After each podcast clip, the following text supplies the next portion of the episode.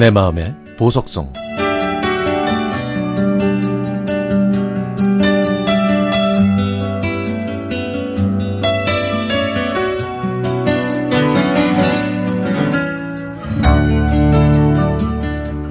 저는 7살 때까지 경기도의 한 시골에서 자랐습니다.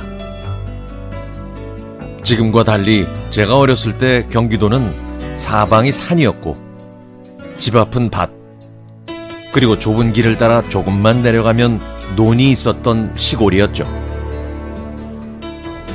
부모님은 경기도에서 가축을 기르고 논 농사, 밭 농사를 지으셨는데 매일 아침 새벽부터 일을 하셨습니다. 새벽에 소가 새끼를 낳을 땐 밤잠도 못 주무시고 송아지를 받으셨고 또 돼지가 아프면 밤새 그 곁을 지키셨죠. 이렇게 시골 일은 끝도 없었습니다. 특히 아빠는 일남 사녀의 장남이자 외아들이라 엄마의 일은 끝이 없었습니다.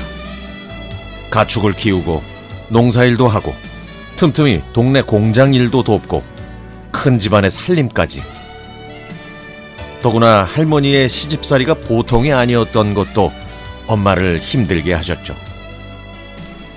부모님이 그렇게 바쁘시니 저는 엄마가 일하는 밭에 따라가 논두렁에 보자기를 펴놓고 놀다가 혼자 스르륵 잠들었다는 이야기도 많이 들었습니다.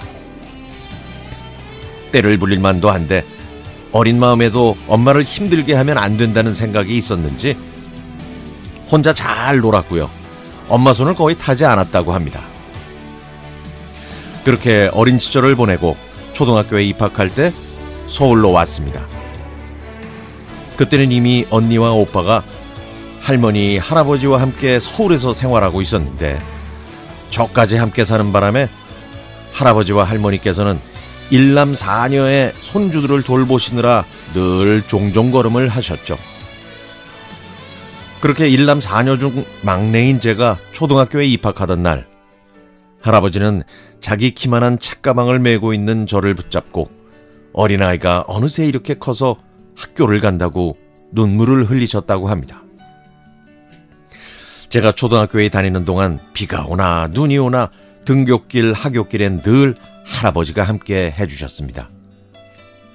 소풍 가는 날에는 새벽 일찍 시장에서 장을 보시고 김밥을 손수 싸주셨고 운동의 날에는 시골에 계신 부모님을 대신해 제 손을 잡고 달려주셨고 열감기가 심해서 아플 땐 3일 밤을 꼬박 간호해 주셨습니다.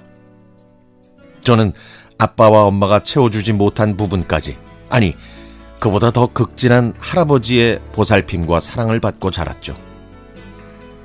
제가 중학교 2학년 때 서울살이가 힘드셨는지 할아버지와 할머니께서는 부모님이 계신 시골로 내려가셨고 제가 스물한 살이던 해에 할아버지가 위복, 위독하시다는 연락을 받았습니다. 저는 눈물이 범벅이 된 얼굴로 할아버지를 뵈러 집으로 내려갔고 그런 제 모습을 보신 할아버지는 울지 말어. 울지 마. 너희들은 억만금을 줘도 바꿀 수 없는 보물이야. 응? 그러니까 울지 마. 알겠지?